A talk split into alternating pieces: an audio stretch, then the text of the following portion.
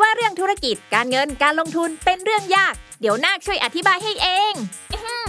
ขอแนะนำตัว ฉันคือนาคธุรกิจ ตัวละครใหม่จากทีมขายหัวเราะ ที่จะมาเล่าเรื่องราวของธุรกิจ การเงิน การลงทุนในรูปแบบการ์ตูน เพื่อความสนุกและเข้าใจง่ายให้กับทุกคนนั่นเอง เอาเป็นว่าถ้าคุณสนใจในโลกของการเงิน หรือชอบฟังพวกเคสธุรกิจสนุกๆอยู่แล้ว เราขอชวนทุกคนมากดติดตามเราไปด้วยกัน ที่ช่องนาคธุรกิจนอหนู สระอากอไก่ นาคธุรกิจ ทุกช่องทางโซเชียลมีเดียได้เลย มาทำเรื่องยากๆ ให้กลายเป็นเรื่องนักๆไปด้วยกันนะ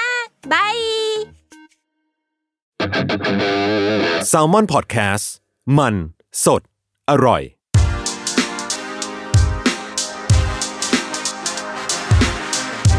c i n e f y Podcast ทุกประเด็นภาพยนตร์กับคนรักหนัง สวัสดีครับ พบกับรายการ c i n e f y อีกครั้งนะครับ อยู่กับผมนะครับจัสธิรพันธ์เงาจีนันท์นะครับ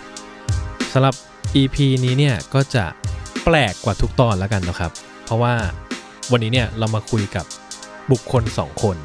ที่เขามาในฐานะองค์กรปกติเราคุยกับคนทำงานหรือว่าผู้กำกับหรืออะไรเนี่ยเขาจะมาเป็นบุคคลเนาะ อันนี้ก็จะมีความแบบมากันเป็นองค์กรนิดหนึ่งนะครับ ซึ่งอะก็ใบก่อนว่าไม่ต้องใบเฉลยเลยก็ได้ว่า องค์กรที่จะคุยเนี่ยก็คือกทม กรุงเทพมหานครของเรานะครับ กับสมาคมพุ่มกับของเรานะครับผมก็รบกวนแนะนำตัวเองหน่อยครับ ครับชื่อสารนนท์ครับสารนนท์หวังสร้างบุญนะครับเอ่อเป็นรองผู้ว่าราชการกรุงเทพมหานครคโอรับเค ซึ่งผมคิดว่าหลายๆ คนก็น่ารู้จักอ่าพี่สานนท์ในฐานะรองผู้ว่ากันมาบ้างแล้วแหละนะครับผมอะอีกท่านครับ ค่ะ สวัสดีค่ะ อนุชาบุญยวัฒนะนะคะ นายกสมาคมผู้กำกับภาพยนตร์ไทยค่ะ ครับผมสบายดีกันไหมครับ โอ้ยเหนื่อยมาก โดยเฉพาะวันนี้อืมไปดีครับโอเคครับผม อะทีนี้ผมเอ่อผมไม่รู้ว่าจะเริ่มยังไงให้มันสบายๆเนอะเพราะว่าผมคิดว่าแบบคำถามมันก็อาจจะแข็งอะก็เลยแบบว่าเข้าเรื่องเลยแล้วกันนะครับผม เออผมคิดว่าในในมุมมองของผมเนี่ยในช่วงที่ผ่านมาแล้วกันนะฮะก็เห็นกทมมีพยายามจะมีนโยบายหลาย ๆ อย่าง รวมไปถึงนโยบายที่จะผลักดันด้านศิลปะวัฒนธรรมต่าง ๆ มากมายนะครับทีนี้มันก็มีภาพยนตร์ในนั้นด้วยแหละ ก็เลยอยากจะถามกทมเหมือนกันว่าเออกทมเองเนี่ยครับมองว่าภาพยนตร์เนี่ยมันมีความหมายยังไงอะครับ จริงๆก็ต้องบอกว่ากรุงเทพมันก็เป็นเมืองเศรษฐกิจหมายความว่าการมีอยู่ของกรุงเทพมันคือการมีเพื่อ หลาย ๆ คนที่เข้ามาเพื่อหางานเนาะแล้วก็สร้างเศรษฐกิจให้กับตัวเอง หนึ่งในอุตสาหกรรมสำคัญเนี่ยผมว่าคืออุตสาหกรรมภาพยนตร์ อุตสาหกรรมบันเทิง อุตสาหกรรมโรงแรมอะไรเนี่ยมีอีกเยอะแยะ แต่อุตสาหกรรมภาพยนตร์เนี่ยเป็นอุตสาหกรรมที่ผมว่ามีคนมาเกี่ยวข้องเยอะ เราจะเห็นหนังหนึ่งเรื่องเนี่ยเกี่ยวข้องกับคน ผมว่าเป็นเป็นหลักพันอะทีนี้ไอ้การที่จะเกิดหนังหนึ่งเรื่องเราเห็นแล้วว่ามันอาศัย ไม่ใช่แค่ตัวผู้กำกับ แต่ว่ามันอาศัยฉากของการถ่ายทำแล้วมากกว่านั้นมันส่วนใหญ่ก็เป็นเรื่องของเมือง ก็เลยเรู้สึกว่า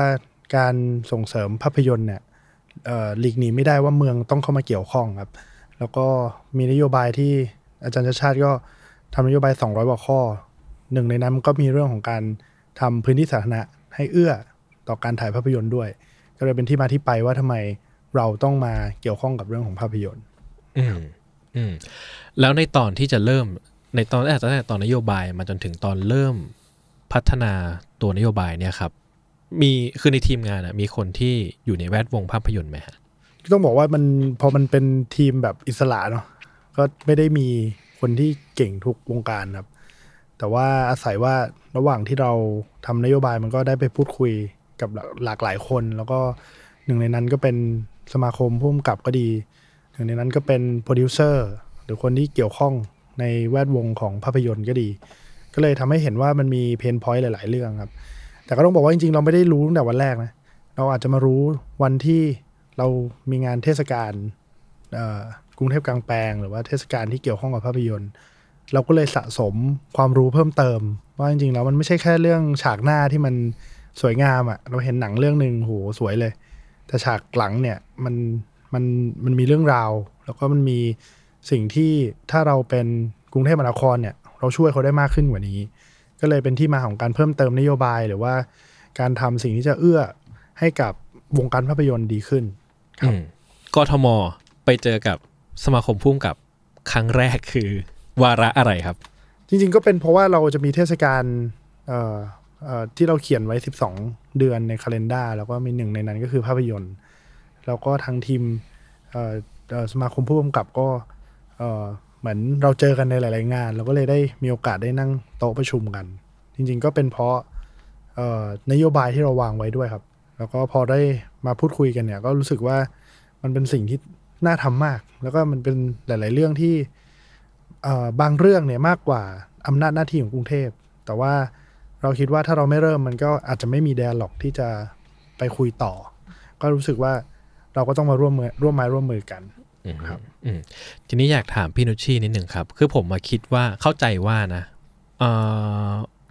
ที่ผ่านมาเนี่ยเราน่าจะไม่ได้มีโอกาสได้ทำงานร่วมกับภาครัฐอย่างกทมมาก่อน หรือเปล่านะฮะไม่แน่ใจว่าเคยมีมาก่อนหรือเปล่า แต่ว่าไม่ได้มีโครงการที่เป็นใหญ่ ๆ หรือว่าเป็นที่รับรู้กันมากนักนะคะอืมฮึ ครับก็จะมีนี่แหละมีโครงการเอ่อกรุงเทพกลางแปลงนี่แหละ ที่ที่ทำกับกทม แล้วหลังจากนั้นก็ก็นำมาสู่โครงการเรื่องเอ่อการพยายามที่จะทำ one stop service สำหรับกองถ่ายอืมอืมสำหรับพื้นที่การถ่ายทำพื้นที่สาธารณะในกทม ตามมาอะไรอย่างเงี้ยฮะอืมโอเค เดี๋ยวขอตะ one stop service ไว้ก่อนนะได้ค่อย ๆ ไปทีละนิดนะครับ ทีนี้เนี่ยอะตอนที่เราเริ่มทำงานกับกทมเนะครับตอนตอนทำกลางแปลงอะครับเอ่อสมาคมพุ่มกับ ตอนนั้นคือดูแลส่วนไหนบ้างครับ คือจริง ๆ มันก็ถ้ามาดูแล้วว่ามันก็อาจจะไม่ได้โดยตรงมากนะ เพราะว่าเราคิดว่าเออจริง ๆ ถ้ากรทมจะจัดเทศกาลเกี่ยวกับภาพยนตร์เนี้ยก็น่าจะ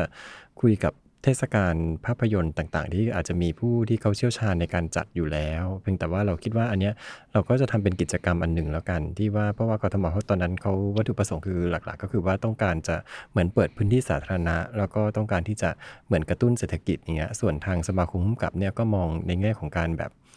การเป็นกิจกรรมในเชิงศิลปะวัฒนธรรมเนาะและการที่ว่าเออเราจะนำภาพยนตร์ที่เออมันบันทึก เรื่องราวประวัติศาสตร์บันทึกเรื่องราวของเมืองเนี่ยเอามาให้ผู้ชมได้ชม แล้วก็เห็นความสำคัญของภาพยนตร์ในแง่นี้ รวมทั้งก็มีโอกาสที่จะนำทีมงาน ไม่ว่าจะเป็นผู้กำกับภาพยนตร์ดารา หรือว่าทีมงานอื่นๆเนี่ยได้มาพบปะพูดคุยกับผู้ชม ที่มันดูในบรรยากาศที่มันใกล้ชิด แล้วก็มีกิจกรรมในในพื้นที่สาธารณะที่มันแปลกใหม่อย่างเงี้ยก็เลยออกมาเป็นงานกรุงเทพกลางแปลงอื ก็มันก็จะตอบโจทย์เนาะเพราะว่ามันก็กระฉายฉายกระจายไปทั่วทั้งกรุงเทพในในงานเนี่ยมันก็จะมีร้านรวงมีตลาดอะไรเข้ามา มีผู้ชมที่เข้ามาชมภาพยนตร์ มีกิจกรรมที่เกี่ยวข้องกับภาพยนตร์อะไรเงี้ยแล้วก็เราก็เชิญเชิญคือสมาคมผู้กำกับเองเนี่ยก็ไม่ได้เชี่ยวชาญในการคัดเลือกหนังมาก เพราะว่าเราถ้าคัดเลือกเองเนี่ยมันก็จะเป็น conflict of interest นะมันแบบ ผู้กำกับก็โอ้ฉันเอาหนังฉันไปฉายสิเอานั้นอะไรอย่างเงี้ยมันก็จะเกิดเมาขึ้นในวงการก็บอกว่าไม่ได้นะงั้นการการคัดเลือกหนังก็ขอให้เป็นแบบหน่วยงานกลางแล้วกันก็เลยนึกถึงหอภาพยนตร์อืมเพราะว่าเอองานฉายกลางแปลงเนี่ยมันมันไม่ได้อาจจะไม่ได้เหมาะกับการที่จะนำหนังใหม่ ๆ เข้ามาฉายเหมือนเทศกาลภาพยนตร์แบบอย่างคานเวนิสหรือว่าเออภาพยนตร์ระดับชาติที่เป็นแบบ very film festival เต็มรูปแบบจริง ๆ มันก็เขาก็จะฉายหนังที่เป็นการพรีเมียร์เนาะเป็นหนังใหม่ในปีนั้น แต่ว่าการฉายกลางแปลงเนี่ยมันก็มีการแบบง่ายต่อการแบบว่าคนถ่ายรูปไปเออมีหลุดหนังหลุดไปอะไรนู่นนี่นั่นมันเกินควบคุมอะโดยมากการฉายหนังกลางแปลงเนี่ยก็จะเป็นหนังเก่า ทีนี้ถ้าเป็นหนังเก่าต่างๆเนี่ยก็คิดว่าทางหอภาพยนตร์น่าจะเหมาะในการที่จะมากำหนดเรื่องของแนวทางการเผยแพร่ศิลปวัฒนธรรมตรงนี้ เพราะว่าเขาก็มีความเชี่ยวชาญตรงนั้นอยู่ ก็ก็เลยให้ทางหอภาพยนตร์มาเป็น third party แล้วก็เชิญสมาคมหนังกลางแปลงเข้ามาเพราะคิดว่าเออในเมื่อเป็นเป็นเรื่องของการทำกลางแปลงแล้วเนี่ยมันก็ต้องก็ต้องมีคนที่จะทำงานด้านเชี่ยวชาญด้านการตั้งจอฉายอะไรต่างๆนานาเนาะ แล้วเขาก็น่าจะมีประสบการณ์มากกว่าอย่างเงี้ยแล้วก็รวมทั้งทีมจัดการอื่นๆเนี่ยเขาเข้ามาช่วยดูโดยทางกทมเนี่ยเขาก็จะเป็นคน support ในเรื่องของพวกการอำนวยความสะดวกด้านพื้นที่แล้วก็ฟ a ซิลิตี้ต่างๆอะไรเงี้ยถ้าทางเราก็ไปหา sponsor sponsor อะไรมาจัดงานกันเองอะไรเงี้ยฮะอืมฮึครับผมทีนี้สำหรับกทม แล้วก็อย่างอย่างสมาคมผู้กำกับเองครับ ตอนเทศกาลกลางแปลงพอมันเกิดขึ้นแล้วมันลุล่วงไปแล้วเนี่ย คิดว่าคิดว่าภาพรวมเป็นยังไงบ้างครับ ผมคิดว่ามันก็เป็นช่วงที่เอ่อ มีความตื่นตัวเนาะในพื้นที่สาธารณะมาก ๆ เอ่อแล้วก็เป็นช่วงที่คนในกรุงเทพเนี่ยเพิ่งจะผ่านพ้นช่วงโควิด -19 มา ผมว่ามันเหมาะเจาะในหลาย ๆ มิติ คนก็อยากออกกิจกรรมก็มีในช่วงนั้นพอดีอะไรเงี้ยผมก็เชื่อว่ามันก็ทำให้เราเห็นว่าจริงๆพื้นที่สาธารณะเนี่ย มันเป็นพื้นที่ของทุกคนผมจำได้ว่ามีหลายเรื่องที่เราไปฉายอย่างเรื่องแรก ๆ ที่ถ่ายที่ลานคนเมืองเนี่ย มันก็มีทั้ง คนที่อยู่ในละแวกนั้น มีคนที่อยู่นอกละแวกมาแล้วก็มีเรื่องมีคนไร้บ้านมีคือมันความแตกต่างมันอยู่ในที่ที่เดียว ผมรู้สึกว่าตอนนั้นมันก็เป็นช่วงที่ทุกคน enjoy กับพื้นที่สาธารณะมากๆ แล้วก็มันก็เปิดมิติว่าจริงๆแล้วพื้นที่สาธารณะมันทำอะไรได้มากกว่านี้อีกไหมเออมันไม่ใช่แค่มีแค่สวนที่เอาไว้เอ่อออกกำลังกาย มันทำดนตรีได้ มันทำภาพยนตร์ได้ มันอาจจะ ต่อยอดไปสู่เรื่องอื่นๆ ในพื้นที่สาธารณะได้ ก็ก็คิดว่าเป็นช่วงเวลาที่ดี แล้วก็ต้องขอบคุณคนที่มาร่วมมาร่วมมือขอบคุณทางสมาคมด้วยครับครับผมเอ่อในมุมของผมที่ได้มีโอกาสไปแวะดูบางเรื่องบ้างอะนะฮะก็รู้สึกว่าโอ้จริงๆยอดเยี่ยมนะ เพราะว่าหนังหลายๆเรื่องมันเป็นหนังที่เราคิดถึง แล้วก็ถ้าดูเดี๋ยวนี้ก็ต้องดูที่บ้านอะซึ่งมันจะไปสนุกเท่าไปดูบนจอใหญ่ได้ยังไงเนอะอะไรเงี้ย ก็คิดว่าเป็นอีเวนท์ที่ดีครับ แต่ทีนี้จุดเริ่มต้นจริง ๆ ที่กทมอยากทำเหมือนกับเอ่อคือเขาก็จะมีที่ผมเข้าใจตามนโยบายคือ แต่ละมันจะมี festival ใช่ไปเรื่อยๆเนาะทำไมถึงเลือกให้มันเป็นมันมีหนังกลางแปลงตั้งแต่แรกเลยฮะบอกว่าทำไมถึงต้องแบบ จริง ๆ มันเป็นใช่นะภาพยนตร์ก่อนฮะอือฮึแล้วก็ตอนนั้นเราก็มาคุยกัน แล้วก็พอโจทย์มันเป็นเรื่องส่งเสริมเศรษฐกิจ แล้วก็อยากจะกระจายทั่วเมืองเนี่ย ทุกคนก็เห็นตรงกันว่าเออมันน่าจะทำ หนังกลางแปลง เพราะหนังกลางแปลงมันจัดกระจายได้ แล้วเราก็มีสวนสาธารณะหลายร้อยสวนที่กระจายอยู่ ก็เลยมันบรรจบกันว่า เออ เราทำกรุงเทพกลางแปลงดีกว่า แต่ตอนนั้นก็ต้องต้องบอกว่ามันก็ลุ้นๆ เพราะมันเป็นฤดูฝน ก็มีความเออตัดสินใจนิดนึงว่าเฮ้ยจะ outdoor หรือจะ indoor อะไรเงี้ยแต่สุดท้ายเราก็เลือกออหนังกลางแปลงขึ้นมา ครับแล้วพี่นุชิเสริม ไม่ฉันเห็นแต่ดราม่าไงแต่ว่าการจัดการไปนี่ฉันดราม่ารายวัน โอ้ยกระบวนกระสุนตกมากแหมเอออ๋อแต่ว่ามีสมาคมผู้กำกับเอ่อสมาคมหนังกลางแปลงไงพี่ตุ๊กอืมใช่ไหมที่เขาพูดถึงอุตสาหกรรมนี้ที่มันกำลังจะเฟลอืมคือเขาพูดในที่ประชุมอะผมจำได้ว่าเอ่อพี่เขาก็พูดถึงว่าหนังกลางแปลงกำลังจะตายอืมเออเพราะว่ามันผ่านหลายระลอกมา แล้วตอนนี้มันจะจบละอื มมันก็เป็นหนึ่งเชื้อนะที่ทำให้เรารู้สึกว่า เฮ้ยถ้างั้นเราเอามาช่วยกันฟื้นอืมเออ ประมาณเนี้ยครับอืมพี่นุชชีมีอะไรเสริมไหมครับ อ๋อ ก็ก็ไม่หรอกค่ะ แต่ว่าคือจำจำได้ว่าจัดเนี่ยมันก็มันก็มีอุปสรรคเยอะอะนะฮะ เพราะว่าคือตอนแรกเนี่ยทางกทมคงดีไซน์ว่าเออมันเป็นหน้าฝนให้กับคนไปดูในโรงหนังดีกว่าเนาะอะไรอย่างเงี้ย แต่ว่าพอมาดูความต้องการของกทมแล้วเขาต้องการจะอย่างที่ว่ากระตุ้นเศรษฐกิจอะเพราะว่าถ้าไปจัดอยู่ในกระจุกอยู่ใน ตามห้างอะไรมันก็จะคนประโยชน์มันก็จะเป็นในทุนใช่ไหมแต่การการที่จัดเป็นกลางแปลงเนี่ยมันก็จะได้เพ่อค้าแม่ขายอะไรที่แบบว่าเป็นชาวบ้านคนที่เข้ามาร่วมอย่างเงี้ยฮะนั่นแหละมันก็เลยแต่ว่าการจัดการมันก็ดู ค่อนข้างกระชั้นมากอืมเพราะว่าเราก็บอกกับทางกทมไปตรงๆ ว่าจัด festival เต็มรูปแบบเนี่ยไม่ได้ เพราะว่ามันต้องเตรียมงานเป็นปี 2 ปีนะ ถ้าจะจัดเหมือนเออให้หวังให้มันเติบโตเป็นปูซานอะไรเงี้ยเราคิดว่าเออเนี้ยน่าจะจัดเป็นลักษณะสเกลแบบกิจกรรมฉายหนังอะไรที่มันกระตุ้นเศรษฐกิจเป็นเป็นเชิงอีเวนต์อย่างนี้มากกว่าแต่ว่าเราก็ค่อยสอดแทรกเรื่อง value ด้านศิลปะวัฒนธรรมเข้าไป แล้วก็เดี๋ยวดูค่อยดูปีต่อไปว่าจะพัฒนางานยังไงต่อไปอะไรเงี้ยซึ่งจริงๆเราก็มองว่าเออพ อเราได้พื้นที่จากสาธารณะจากกทมเนี่ยงานมัน expose เยอะแล้วคนก็ค่อนข้างให้ความสนใจเยอะเนี่ยมันมันก็มี value นะ มี value ในแง่ของพลังในแง่ของการแบบทำให้คนเนี่ยเออดูอะการส่งเสริมภาพยนตร์ไทยนะ การโชว์เคสหนังที่มันเออเป็นหนังไทย หรือว่าหนังที่มันมีคุณค่าเนี่ยมันก็ช่วยให้คนดูรู้สึกว่าเออหนังไทยเนี่ยมันมันจริง ๆ แล้วมันมันก็มีที่ดี เนาะเออมีหนังที่อยู่ในความทรงจำของผู้คนอืมอืมอันเนี้ยข้อหนึ่งแล้วก็เรื่องของการแบบว่าอาจได้มีโอกาสเอาพุ่มกับเอาดาราอะไรมาใกล้ชิดกับประชาชนเนี่ยมันก็น่าจะเป็นเรื่องที่ทำให้เออเกิดมีความสัมพันธ์กันหรือว่าอะไรอย่างเงี้ยเออมันก็น่าจะน่าจะดี แล้วก็อย่างที่ 3 คือมันเป็นพื้นที่ที่มัน expose เยอะมีคนให้เข้าร่วมเยอะเนี่ยเราสามารถ raise เงินทุนมาได้นะ ถ้าเรา raise ได้มากพอเนี่ย ตอนนี้ตอนก่อนหน้านั้นก็คือคุยกับทาง World Film เหมือนกัน เพราะว่าคุยกับคุณดอนสรนเป็นการส่วนตัวว่า คุณดอนสนนก็จะเป็น Festival Director ของ World Film เพราะว่าอย่าง World Film เนี่ยเขาก็ยังขาดเงินทุนอยู่ในแง่ที่ว่าปกปกติเวลาเราจัด festival ระดับชาติ หรือว่าถ้ามันที่มีมีความใหญ่เนี่ยมันก็จะมีเหมือนอ่าแบบ project market มีการ grant ให้เงินทุนกับคนที่ทำหนังไทย หนัง local สนับสนุนหนังอิสระผู้สร้างใหม่ๆ ใช่ไหมซึ่งเราหาเงินตรงนี้มาได้ถ้าเราได้เงินในปีถัดๆไปเนี่ยมากพอ เราอาจจะทำ grant ของเรา มันก็จะเป็น grant ของเอกชนอีกอีกทางหนึ่งที่ช่วยส่งเสริมหนังไทยออกไปได้ แต่ว่ามันก็ต้องค่อยๆจัดนะเพราะว่าปีแรกนี่คือเราก็จัดเลย ใช่ คือมันมันมันจัดโดยไม่กลัวไงอืมมันจัดโดยไม่กลัวเกรงอะไม่ไม่เกรงหนะอินหน้าพลอะไรทั้งสิ้นฟ้าแบบฝนเนี่ยไม่คกลันวหนึ่งก็ด่าแบบว่าโอ้ยอีนั่นฟ้าผ่าอีนี่ถูกเทิร์นเป็นอีเวนต์การเมืองถูกเป็นแบบโอ๊ยตายแล้วอะไรก็ไม่รู้เออเออก็คือจัดไปเลยแบบว่าให้รู้ว่าเออมันจะมีอุปสรรคอะไรยังไงบ้างสวนไหนเวิร์กไม่เวิร์กเจออันนั้นเข้ามาหาเรื่อง เจออีนี่ไม่พร้อมอีนั่นหลังคารั่วอีอะไรอย่างเงี้ยก็ให้รู้ไปเลยว่าเออมันมีอุดรอยรั่วตรงไหนของกทมบ้างของทางเราบ้างของทางคนดูให้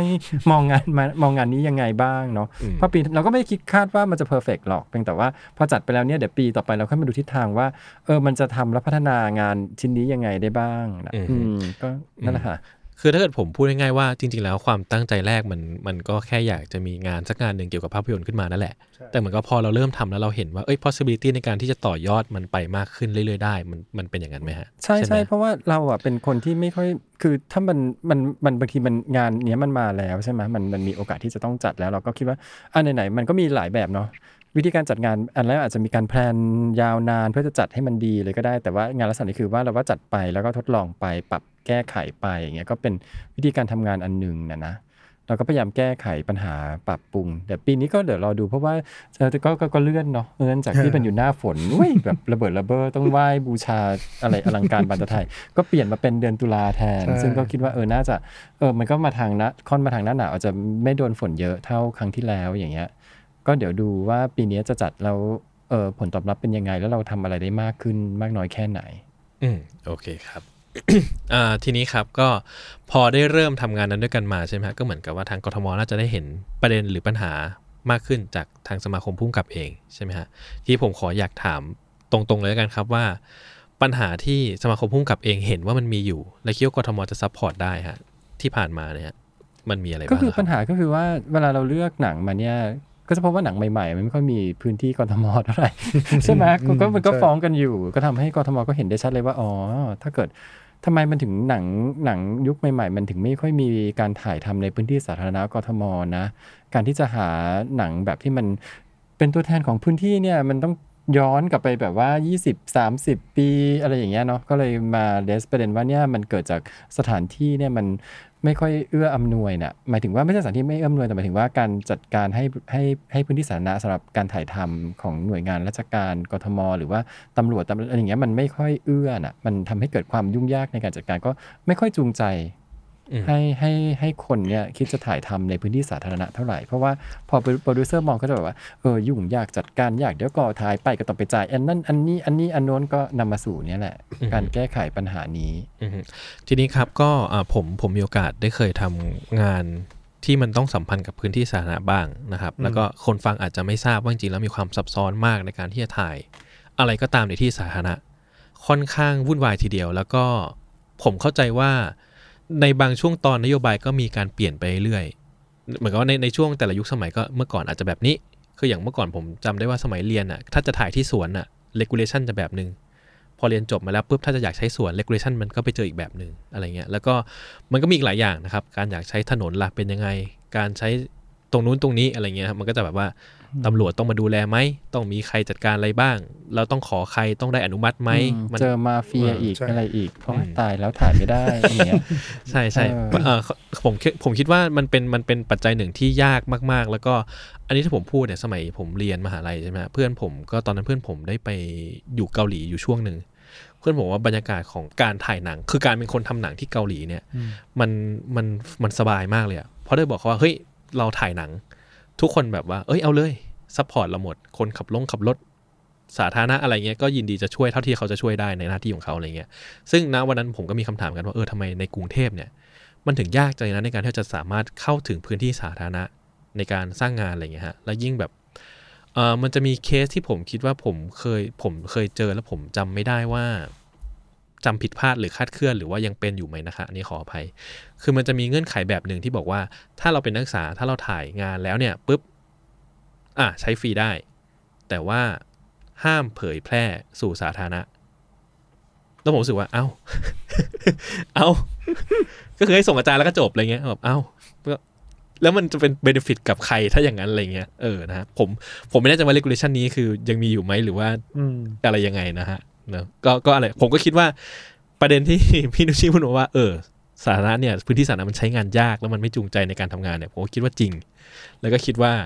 ถ้าต้องคิดอะไรถ้าต้องทำหนังหรือต้องทำอะไรสักเรื่องหนึ่งอะในการถ่ายที่สาธารณะเราจะไม่ไหวแล้วเราจะรู้สึกว่ายิ่งถ้าเกิดเราสเกลเล็กอะเรายิ่งแฮนเดิลไม่ได้เลยอะรู้สึกว่าจะต้องพยายามหลีกเลี่ยง ก็คือใช่ตัดตอนไปตั้งแต่บทเลยใช่ไม่ต้องมาเขียนเลยค่ะฉากแบบนี้เองใช่เนี่ยเราก็ต้องอยู่ในห้องในอะไรกันตลอดเวลาอะไรอย่างเงี้ยนะฮะแล้วก็เราก็ไม่ได้เห็นเมืองจริงๆคือผมรู้สึกว่า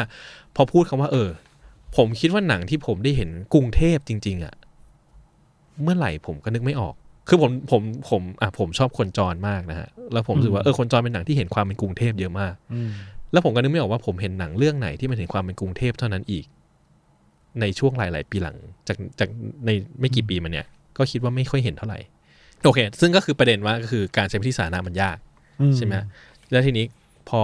ทางสมาคมพุ่งกับว่าอย่างนี้ไปครับกทมอืมเห็นว่าไงครับ ก็เป็นเพนที่ที่พูดปุ๊บก็เห็นด้วยปับ๊บเพราะว่าพอเราเห็นว่ามันไม่มีมันมันค่อนข้างชัดเจนอะมันไม่มีหนังที่ถ่ายทำในในฉากเมืองจริงเอ่อพอมาดูเนี่ยจริงๆต้องต้องต้องย้อนมานิดนึงฮะว่า พื้นที่สาธารณะบ้านเรา จริง ๆ มันมาจากวิธีคิดยังไงอืมเออต้องบอกว่าถ้าเป็นกรุงเทพมหานครเนี่ย วิธีคิดของ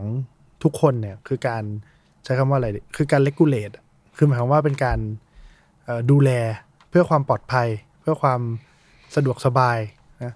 แต่ว่าเมื่อไหร่ที่เราเอาความคนที่คิดแบบความคิดสร้างสรรค์อะมันจะคิดอีกสมองอีกซีกหนึ่งคือมันจะไม่เลกูเลตมันจะเป็นสมองว่าครีเอทีฟอะก็จะมองว่าความ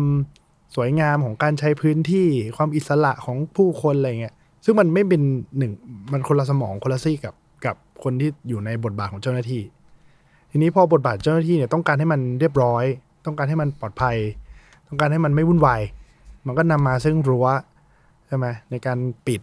มันก็นำมาซึ่งการไหม้ถ้าทุกคนเห็นป้ายเนี่ย มันก็จะเขียนเลยว่าไหม้ห้าม ห้ามเอานี่เข้าห้ามห้ามห้ามห้ามอะไรเงี้ยเพราะฉะนั้นไอ้วิธีคิดตรงนี้มันก็คือเป็นวิธีคิดที่เราต้องการดูแลให้มันเรียบร้อย เพราะเมื่อไหร่ที่มันไม่เรียบร้อยเนี่ย คนที่ผิดเนี่ยก็คือเจ้าหน้าที่อืมถูกไหมฮะนี่สิ่งที่มันจะเปลี่ยนตรงนี้ได้เนี่ย ผมว่ามันก็ต้องช่วยกัน คืออันที่หนึ่งเนี่ย เราก็ต้องมาเปิดมุมมองก่อนว่า อันที่หนึ่งยกตัวอย่างเช่นสวนสาธารณะ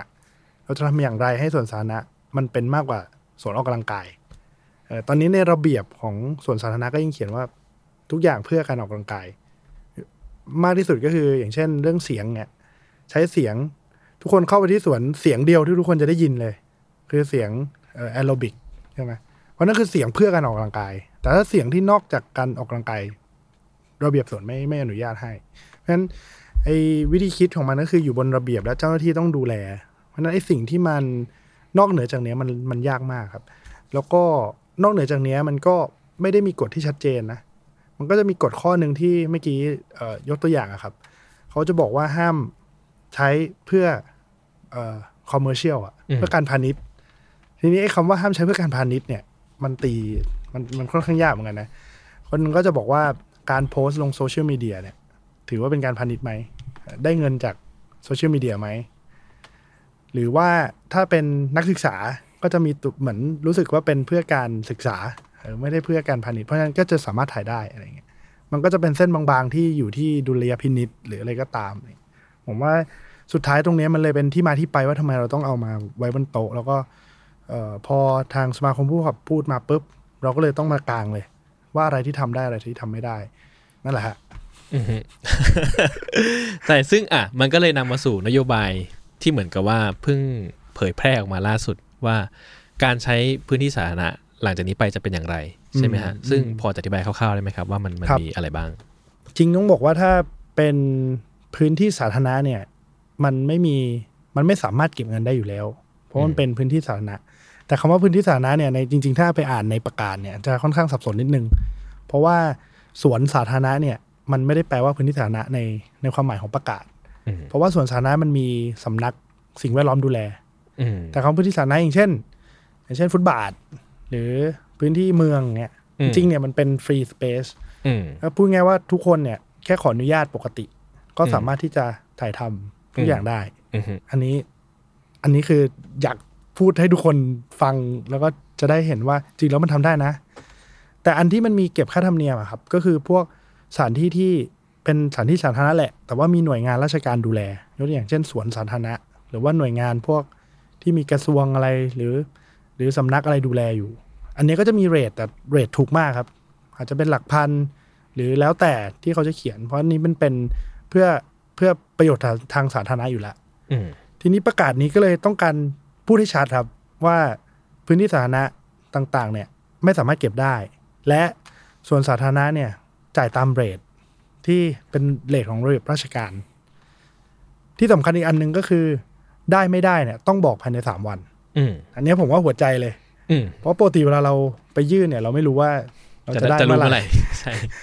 ทำไมมันหายไปเลยอะไรเงี้ยเออฮะสามวันเนี่ยต้องบอกว่า ถ้าไม่ได้ก็ต้องบอกเหตุผลว่า ทำไมไม่ได้อืมซึ่งอันเนี้ยผมว่าเนี่ยเป็นเป็นสิ่งที่จริง ๆ แล้วอะคนที่เป็นโปรดิวเซอร์ผู้กำกับเนี่ยต้องการรู้เท่านี้แหละหรือถ้าไม่ได้เขาจะได้หาที่ใหม่อืมเพราะมันก็คือสิ่งที่เราประกาศเราต้องการแค่นี้ โอเค ทีนี้ผมถามนิดนึงครับอ่าผมขอทีละขั้นตอน พื้นที่สาธารณะ เช่น ฟุตบาททางเดินหรือพื้นที่ทั่วๆไปที่คนมันใช้งานกันแบบที่ไม่ได้มีอยู่ภายใต้การดูแลของกฎระเบียบของอะไรเนี่ยอืมสามารถขอเพื่อใช้งานได้ครับไม่เสียค่าใช้จ่ายครับ โอเค ก็ก็ขอไปตามเขต ใช่ใช่ไหมขอที่เขตทั้งทั้งหมดที่พูดนี่คือขอที่เขตอ่าขอที่ครับเขต ซึ่งก็อะขอไปปุ๊บก็ภายใน 3 วันเขาต้องให้คำตอบว่าให้หรือไม่ให้ ใช่โอเค ซึ่งก็ถ้าเกิน 3 วันนะครับจะเกิดอะไรขึ้น อันนี้แหละ คือตอนเนี้ยต้องบอกว่ามันยังไม่มี one stop service โอเคหัวใจของมันคือเราอยากได้หนึ่งคนที่ track ทุกอย่างอ่าฮะถ้าไม่ ภายในสามวันเนี่ย ตอนนี้มันยังไม่มีบทลงโทษที่ชัดเจนอือฮึเออแต่ว่าตอนนี้เจ้าหน้าที่เนี่ยถูกพูดถึงแล้วอ่าแล้วก็ถ้าเอาแบบตอนนี้ทุกอย่างที่จะเรียกร้องอะไรก็ตามเนี่ย ก็ฟองดูเลยฮะอืมเออฟองดูหรืออะไรก็ตามที่เป็นการเรียกร้องเนี่ย สุดท้ายเขตเนี่ยเขาก็จะโดนเอ่อทักท้วงจากหน่วยงานกลางว่าเฮ้ยมันมีคนแจ้งร้องเรียนคุณนะว่าคุณน่ะ ไม่พูดภายในสามวัน โอเค ผมว่ามันเป็นมิติใหม่เนาะที่คนทำหนังอาจจะต้องไปร้องเรียนในฟองดู ผมว่าครับ เพราะว่าถ้าพูดตรงๆตอนตอนนี้มันมันมันมันยังไม่ไม่ได้เกิด one อ่า stop มันจะมี service ช่องว่างอยู่ ใช่ แต่ว่าสิ่งที่เราพยายามทำในวันแรกเลยคือ ถ้าไปรอ one stop เนี่ยผมต้องคุยกับทางตำรวจ ผมต้องคุยกับทางหน่วยหน่วยงานอื่น ที่มันไม่ใช่กทมอืมฮึสิ่งที่กมทำได้ทันทีก็คือการประกาศให้ชัด ว่าอะไรเก็บได้อือฮึอะไรเก็บไม่ได้ และเราก็อยากจะทำให้มันได้ภายในสามวันอืมเออ ถ้ามันเกินปั๊บฟองดูเลยฮะ โอเคครับนะครับอะส่วนถ้าเกิดว่าเป็นอย่างส่วนสาธารณะอะไรเงี้ยก็จะมีเลทค่าใช้จ่าย ใช่ ก็ตามอัตราราชการอะไรว่ากันไปถูกต้องซึ่งครับอันนี้ก็ขอตามแต่ละส่วนหรือขอเปล่าขอตามแต่ละส่วนโอเคถูกต้องครับ ครับผมก็ 3 วันเหมือนกันสามวันเหมือนกกันติกาเดียวกันกติกาใช่ไหมเดียวกัน โอเค แล้วอ่าแล้วทีนี้เนี่ยครับ พออ่าคือผมก็ อยากรู้อีกว่าแล้วในมุมของสมาคมพุ่มกับอะครับ นอกจากเรื่องสถานที่เรื่องของการอำนวยความสะดวกในการใช้พื้นที่ในในสาธารณะเนี่ย มันมีอะไรอีกไหมครับที่กทมสามารถซัพพอร์ตวิชาชีพของของการทำหนังได้ แต่ขอพูดเสริมประเด็นเมื่อกี้ก่อนที่คุณสารนนท์ได้ครับได้ว่ามา เพราะว่าพอเรารู้ว่าเราต้องทำเรื่องนี้กับทางกทมเนี่ย เราก็เออเราก็จะต้องนึกว่าเออมันต้องเชิญโปรดิวเซอร์เนาะเพราะว่าพุ่มกับปกติก็ไม่ค่อยได้ดูเรื่องอ่าการก็ใช่เราไม่ได้เรื่องทำกันสถานเองที่ถ่ายทอ่าำเราต้องเชิญโลเคชัน m ม n เจอร์ก็พยายามคัดเออพยายามเชิญโปรดิวเซอร์จากค่ายต่างๆ แล้วก็โลเคชัน m ม n เจอร์ที่เขาแอคทีฟอยู่เนี่ยเข้าไปให้ความเห็น มันก็เป็นเพนพอยนี่แหละว่าเออเนี่ยเออเทศกิจอะไรอย่างเงี้ยใช่ไหมเขาก็จะเรียกค่า ปรับล่วงหน้าเหมือนว่าอะเรียกเหมือนเป็นค่าใช้สถานที่นั่นแหละแต่เรียกในรูปของแบบค่าปรับล่วงหน้าว่าอะวางของเกะกะต้องโดนปรับปรับล่วงหน้ามาเลยอะไรอย่างเงี้ยหรือว่าอะไรคิดคิดค่าเทศกิจคิดค่าล่วงเวลาเข้ามา หรือมีค่านู้นค่านี้ค่านั้น ซึ่งอันเนี้ยทางทางเอ่อท่านรองปลัดก็บอกว่ามันผิดระเบียบทั้งสิ้น คือห้ามจ่ายอืม ใช่ไหมซึ่งในในที่ประชุมเนี่ยทางคนที่ทำ production น่ะเขาบอกว่าจ่ายได้นะ เพราะว่าเออถ้ามันเป็น rate ที่มันโอเคไม่ได้เยอะมากอะไรอย่างเงี้ยเขาสามารถที่จะจ่ายได้นะ เพราะเพราะความแบบไม่ต้องการคือเรารู้อยู่แล้วว่า nature กองถ่ายมันไม่ต้องการแบบมีคนมารังควานอะใช่ไหมอืมต่อให้เราเรายอมจ่ายนิดนึง แต่ว่ามันมันถ่ายได้อย่างราบรื่นมันก็ยังจะคุ้มกว่านะแต่ว่าอันนี้ก็เลยพยายามคุยกันว่าเออมันก็อาจจะต้องช่วยกัน เพราะว่าหมายถึงว่าถ้าเราทำได้สำเร็จมันเท่ากับว่า มันลดต้นทุนไปได้อะเหมือนเราเราเราช่วยเหมือนทุกคนมีเงินเพิ่มอืมฮึเพราะว่าค่าสถานที่เนี้ยไม่ต้องจ่าย ค่าเทศกิจก็ไม่ต้องจ่าย ถ้าเราไม่ได้ทำอะไรผิด เราไม่ต้องเสียค่าปรับอืมฮึโลเคชันวันหนึ่งเราก็เลทมันก็อยู่ประมาณสองสามหมื่นอะไรไปแล้วใช่ไหมถ้าเราถ่ายหนังในพื้นที่สาธารณะเยอะๆเนี่ยมันก็ประหยัดไปได้หลายแสน เท่ากับเราสามารถกระจายลดต้นทุนของคอนเทนต์บันเทิงทั่วที่ถ่ายในกรทมทั้งหมดเนี่ยลงได้เรื่องหนึ่งแบบเป็นหลักแสนเนี่ยมันก็ น่าจะช่วยในเรื่องของการพัฒนาเอาพัฒนาคุณภาพด้วยนะเพราะว่าเราเอาสามารถเอาเงินไปไปไปลงส่วนอื่นได้อย่างเงี้ยอือฮึถ้าทำได้สำเร็จอือฮึอืมอืมซึ่งช่วยค a ลิฟายนิดนึงครับ อย่างผมรู้สึกว่าไอสิ่งที่เรากำลังจะทำกันเนี่ย คือการที่ว่าแบบคอสไหนที่มันไม่ใช่คอสที่เราต้องจ่ายอะ่ะมันไม่ใช่ว่าเราขี้งกหรืออะไรนะ แต่ว่าเพราะว่าโดยหลักการแล้วมันคือพื้นที่สาธารณะ ที่เรามีสิทธิ์ที่จะสามารถใช้งานมันได้ตามอืมกติกา ผมเข้าใจถูกต้องไหมอย่างนี้ ใช่ โอเค มันเป็นสิทธินะอ่ามันเป็นสิทธิ์มัโอเคใช่พอขอไปแล้วมันเหมือนท่านรองปลัดอธิบายว่ามันเป็นคำสั่งทางปกครอง คืออนุญาตให้ถ่ายแล้ว ใช่ ก็คือจบอืมหรือไม่ต้องก็ถ่ายไปเลย ไม่ต้องไปจ่ายค่าเทศกิจไม่ต้องไปจ่ายอืมค่าปรับล่วงหน้าอะไรใดๆทั้งสิ้นเพราะว่าทำเช่นนั้นถือว่าเป็นการทุจริตต้องอืมแจ้งที่ฟองดูอืมโอเคใช่อะถ้างั้นคือค a ลิฟายชัดๆว่า จริงๆแล้วเนี่ยไอการที่เราจะใช้สถานที่สาธารณะแบบไม่มีค่าใช้จ่ายคือสิทธิ์ สิทธิ์ของใช่ของเรา ใช่คือสิทธิ์เลยฮะคือคือเนี่ยมันเขียนชัดว่าพื้นที่สาธารณะในกรุงเทพมหานครเอ่ออันที่หนึ่งถ้าผู้ขออนุญาตทำหนังสือถึงสำนักงานเขต และเมื่อผู้อำนวยการเขตอนุญาตแล้ว ไม่สามารถเรียกเก็บค่าธรรมเนียมได้ อืมเพราะฉะนั้นมันก็ชัดเจนว่าเมื่อมีการอนุญาตเป็นคำสั่งปกครองแล้วอืมเจ้าหน้าที่เจ้าพนักงานทุกคนก็ต้องปฏิบัติตามอืมเท่ากับว่าค่าอะไรก็ตามที่มันเคยถูกจ่ายไปเนี่ย มันก็ อย่างนั้นแหละเนาะ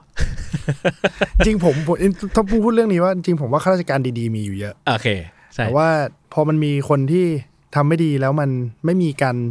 ลงโทษอืมหรือมันไม่มีการประกาศให้ชัดเจนเนี่ยอือฮึบางทีคนที่ดีๆ เนี่ยเขาก็ไม่รู้ว่าอะไรคือถูกผิดละอืมเพราะในประกาศอันเนี้ย ผมว่ามันคือการประกาศว่าเจ้าหน้าที่ดี ๆ เนี่ยอืมเขาก็ทำดีต่อไปอืมให้ยึดตามแนวทางนี้ ให้ยึดตามแนวทางนี้นะ ซึ่งในฐานะของอะผมก็ อาจจะไม่ได้ทำโปรดักชันตลอดเวลานะฮะ แต่ก็รู้สึกว่าเราก็ไม่รู้ว่าแล้วสิ่งที่ถูกต้องของการใช้งานพื้นที่เหล่านี้มันคืออะไรด้วยแหละเมื่อในฐานะคนทำอะเนอะคือเพราะว่าเราไม่เคยรู้ว่ากติกาจริง ๆ มันคืออะไรกันแน่นะอะไรเงี้ยเออก็คิดว่าจริงๆแล้วพอมันออกมาอย่างนี้มันก็ชัดเจนว่า อ๋อ อะไรมันคือใช่ไม่ใช่อะไรก็ได้ใช่ไม่ได้อะไรเงี้ยครับ เออ นั่นแหละครับอะอาจจะกลับมาที่คำถามว่าค่ะก็คิดว่าเมืองอย่างกทมเนี่ย จริง ๆ ถ้าเราดูจากเมืองที่มีชื่อเสียง ของแต่ละประเทศนะคะเขาก็มีวิธีสนับสนุนวงการภาพยนตร์ เพราะว่ามันก็จะส่งผลในแง่ของภาพลักษณ์เมืองเนาะในแง่ของการที่ว่ามีพื้นที่เมืองปรากฏอยู่ในสื่อบันเทิงต่าง ๆ อะไรเงี้ยเผยแพร่ไปอะไรก็แล้วแต่เขาก็อาจจะสนับสนุนได้สักหลัก ๆ ก็เห็นสองแบบหนึ่งก็คือเขาก็จะมีทุนในแง่ให้ที่ที่ว่าหนังที่จะมาถ่ายในเมืองเขาเนี่ยจูงใจให้ให้มีการถ่ายภาพเมืองออกไปโดยมากแต่โดยมากก็จะเป็นเมืองที่อาจจะอะเล็ก ๆ หน่อย ไม่ได้ไม่ได้ อาจจะไม่ได้เป็นที่รู้จักอย่างเช่นแถบเมืองในแถบแถบญี่ปุ่นอะไรอย่างเงี้ยฮะเขาก็จะแต่ละเมืองเขาก็จะมีมีงบทุนสามารถที่จะทำให้สามารถที่จะให้ผู้สร้างภาพยนตร์เนี่ยยื่นโปรเจกต์เข้าไปขอการสนับสนุนได้ พอพอเมืองให้งบตรงนี้เสริมเข้ามา แล้วก็อำนวยความสะดวกเรื่องพื้นที่ถ่ายทำด้วย มันก็เกิดการถ่ายทำในพื้นที่จังหวัดนั้นๆ ก็เป็นภาพปรากฏออกไปในสื่อบันเทิงทำให้คนรู้จัก จังหวัดนั้นๆมากขึ้น ซึ่งกทมก็ถ้าจะสนับสนุนวงการภาพยนตร์อาจจะทำตรงนี้ก็ได้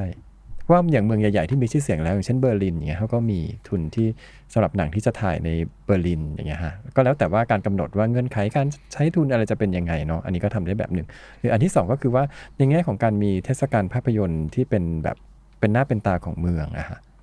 เออมันก็มันก็ช่วยทำให้พื้นที่ในเอพื้นพื้นที่ในแง่ของการแบบเรื่องของศิลปะวัฒนธรรมเนี่ย มันชัดเจนขึ้นอะอืมเพราะว่าเออตัวเทศกาลภาพยนตร์เนี่ยก็มันมีหน้าที่หลักๆเนาะในการสร้างวัฒนธรรมการดูหนังให้กับผู้ชมหมายถึงว่าการดูหนังที่มันหลากหลายเออแตกต่างออกไปจากเออที่มีฉายอยู่ในโรงภาพยนตร์เป็นหนังแปลกๆจากหลาย ๆ ประเทศอะไรเงี้ยเป็นหนังเพื่อเพื่อประเทืองปัญญา เป็นหนังที่อาจจะมีความเป็นศิลปะให้มีการถกเถียงกันอย่างเงี้ยฮะอันนี้ก็ทางกทมก็สามารถที่จะสนับสนุนให้เกิดการไม่ให้ให้เกิดเทศกาลภาพยนตร์ที่เป็นแบบระดับชาติระดับเมือง ได้เหมือนกันอย่างเงี้ยฮะอืมฮึอ่าทีนี้ครับอ่าขออ๋ออาจจะขอกลับไปที่ข้อแรกที่พี่นุชชีพูดถึงเนอะคือไอ้ไก่เมืองที่สนับสนุนเนี่ยคือผมคิดว่าบางครั้งเราจะเห็นข่าวนะว่าเอ๊ะหนังเรื่องนี้อ่าหนังฮอลลีวูดอะหนังเรื่องนี้ไปถ่ายที่ประเทศนี้ที่เมืองนู้นเมืองนี้อะไรเงี้ยส่วนหนึ่งมันก็มีนโยบายแบบนี้แหละที่แบบว่าอะ support อะไรเช่นอะอาจจะมีเรื่องภาษีเรื่องค่ะอะไรก็ตามที่เขาสามารถช่วยเพื่อมันจูงใจให้คนมาถ่ายหนังที่เมืองของเขา นะมาถ่ายหนังที่ได้โปรดมาที่เมืองของฉัน ใช่ ประมาณนั้นคือถ้าเป็นที่ต่างประเทศเนี่ยมันก็จะมีเป็นนโยบายระดับชาติอยู่แล้ว เช่นการให้ cash rebate การคืนภาษีใช่ไหมฮะ การจูงใจกองถ่ายต่างประเทศให้เข้ามาถ่ายในประเทศของเขา อันนี้คือถ้าอาจจะเป็นภาครัฐทำแล้วแต่ละเมืองก็อาจจะมีทุนมีอะไรอีก มันก็เป็นการจูงใจอืมอีกหรือว่าอาจจะไม่ใช่เฉพาะที่จะให้กับกองถ่ายต่างประเทศเท่านั้น กองถ่ายโลคอลที่ถ่ายชีวิตถ่ายเอ่อวัฒนธรรมถ่ายผู้คนอย่างเงี้ยฮะมันก็ มีส่งผลในแง่การพัฒนาทางทางด้านเศรษฐกิจด้วยแล้วก็ศิลปวัฒนธรรมด้วยอย่างเงี้ยฮะมันถ้าพอทำแบบนี้มันก็จะเป็นการโปรโมทให้คนเนี่ยอาจจะให้เข้าใจตรงนี้มากขึ้นก็จะให้ความร่วมมือในในการในการที่พอเราเห็นกองถ่ายในพื้นพื้นที่สาธารณะเนี่ยคนก็จะอาจจะอาจจะให้อำนวยความสะดวกได้ได้มากขึ้นนะนะไม่ใช่มองว่าเป็นเรื่องเกะกะเป็นเรื่องน่ารำคาญหรือว่าเป็นอะไรเงี้ยเพราะว่าพอทุกคนมีความเข้าใจว่าสิ่งเนี้ยจะเป็นประโยชน์ ในแง่ของการพัฒนาการท่องเที่ยวเศรษฐกิจหรือภาพลักษณ์หรือว่าอะไรต่าง ๆ เนี่ยก็น่าจะน่าจะให้ความร่วมมือได้มากขึ้นอืมฮึครับผมอะทางกทมครับสองข้อที่พี่นุชชีพูดมาในเรื่องของเทศกาลที่เป็นรูปธรรมกับอืมเรื่องของนโยบายเมือง ในการ support production ภาพยนตร์ ความเป็นไปได้ของกทมที่จะไปถึงจุดนั้นเป็นยังไงบ้างครับ ตอบข้อเทศกาลก่อนก็ได้ฮะคือคิดว่าเรื่องเทศกาลก็เป็นจริง ๆ ก็ก็เอ่อพยายามพยายามผลักดันให้เกิด แล้วก็คิดว่า มันน่าจะสามารถผลักดันให้มากกว่าหนังไทยในอย่างปีที่แล้วเราเริ่มที่หนังไทย แล้วก็ใช้พื้นที่สาธารณะ ซึ่งมันก็นำไปสู่เรื่องของ one stop ที่กำลังจะผลักดันเนาะผมคิดว่าเทศกาลระดับเมืองหรือระดับ international ที่จะทำต่อเนี่ยก็สามารถที่จะผลักดันได้ ส่วนข้อที่สองเนี่ยเรื่องของนโยบายระดับเมืองนี่ยครับมันก็อยู่ที่เครื่องมือของแต่ละเมืองด้วยครับคืออย่างกรุงเทพมหานครเนี่ยเครื่องมือที่เรามีเนี่ยเรื่องภาษีเนี่ยยากมาก อยู่ตรงที่ว่าภาษีที่เราจัดเก็บเนี่ยมันมีแค่เรื่องภาษีที่ดินและสิ่งปลูกสร้าง ส่วนภาษีอื่น ส่วนใหญ่จะเป็นภาษีที่รัฐบาลกลางเป็นคนจัดสรรให้เรา ซึ่งออย่างภาษีโรงแรมเรายังเก็บไม่ได้เลย เพราะว่าพรบเราไม่ได้อนุญาตให้เราเก็บอะไรเงี้ยเพราะฉะนั้นเรื่องเครื่องมือภาษีอาจจะไม่ใช่เครื่องมือที่เราทำได้ แต่ถ้าเป็นเครื่องมืออื่น ผมคิดว่าอย่างเช่น กองทุนนี่น่าศึกษานะครับว่าผมผมคิดว่ามันน่าจะทำให้คนที่เป็นอาจจะเป็น ผู้กำกับหน้าใหม่โปรดิวเซอร์ใหม่อยากทดลองอะไรเงี้ยหรือจุดแรกที่เรากำลังผลักดันกันก็คือ ไม่เป็นอุปสรรคก่อนอืมคือจุดแรกคือ อันนี้แก้แก้แก้เบื้องต้นก่อนก็คือ pain แรกก็คืออะคือเราอาจจะยังไม่ได้ support แต่เราส่วนเราทำให้ต้องไม่เป็นอุปสรรคก่อน ไม่ทำให้เขาทำงานยากขึ้น ใช่ อันเนี้ยผมว่าแต่อันนี้ต้องทำให้เร็วฮะอืมซึ่งถ้าไม่เป็นอุปสรรคแล้วเนี่ย การจะเดินหน้าต่อเพื่อสนับสนุนเนี่ย ผมว่าเดี๋ยวต้องมาหาเครื่องมือ ซึ่งถ้าพูดกันตรงๆก็คือ ผมว่าเครื่องมือที่กรุงเทพมีเนี่ย มันมันยังน้อยไปนิด อาจจะต้องผลักดันในระดับชาติด้วยไปด้วยกันอืมว่าเออกทมดูแลพื้นที่สนับสนุนจุดนี้จุดนี้ แต่เรื่องของทุนหรือเรื่องของการสนับสนุนภาพรวมของภาพยนตร์อาจจะต้องการภาครัฐที่มาร่วมมือกันอย่างเงี้ยครับอืมก็จะไปต่อได้อืมซึ่งอะโอเค คือถ้าสรุปง่ายๆเนี่ยครับก็คือสุดท้ายเนี่ยจริงๆแล้วอำนาจของกทมค่อนข้างมีจำกัด คือนโยบายที่กทมจะทำได้เนี่ย มันก็จะไปไปอยู่ในส่วนที่กทมสามารถควบคุมเองได้ ถูกต้องไหมครัฮะบใช่ทีเนี้ยอย่างเรื่องงบประมาณหรือเรื่องภาษีอย่างที่ว่าอะไรเงี้ยอะไรก็ตามอะเนาะมันไม่ได้มันไม่ใช่หน้าที่ของกทมที่จะไปจัดการได้อืมเราก็เลยอาจจะไม่สามารถทำตรงนี้ได้ ซึ่งมันก็ต้องไปอยู่ที่ว่ารัฐบาลกลางจะมีนโยบายตรงนี้มาอย่างไร แล้วก็ทมใช่ช่วยค่อยประสานมาสนับสนุนต่อ ครับ ซึ่งจริง ๆ เราก็ทำงานร่วมกันได้อือฮึผมเชื่อว่าอย่างหลาย ๆ กระทรวงที่ดูแลเรื่องภาพยนตร์เนี่ย อย่างกทมยังไงก็ต้องมาขออนุญาตพื้นที่แน่ๆเพราะมันจะต้องมี dialogue ที่เกิดขึ้นอยู่ละแต่แทนที่จะมาพูดเป็นจุดๆ ครั้งๆเนี่ย เราอาจจะจัด committee หนึ่งรู้สึกว่าอย่างที่นิวยอร์กเนี่ยเขาจะมี film commission ที่เป็นคนที่ดูเรื่องนี้โดยตรง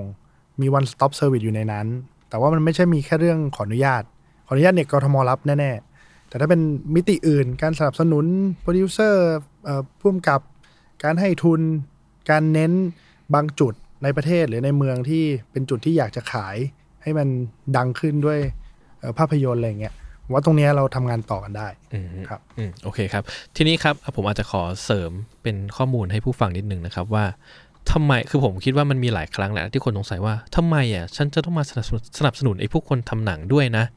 คือหนังก็อยากจะทำกันเองแล้วสนับสนุนทำไม คือผมจะชี้แจงอย่างนี้ครับว่า ที่แล้วการทำภาพยนตร์เนี่ย ต้นทุนมันสูงมาก คือหนังสั้นเนี่ย ถ้าเอาแบบคุณภาพที่โอเคนะ งบที่ใช้งบที่น่าจะแบบรับได้ก็แสนอัพสองแสนสามแสน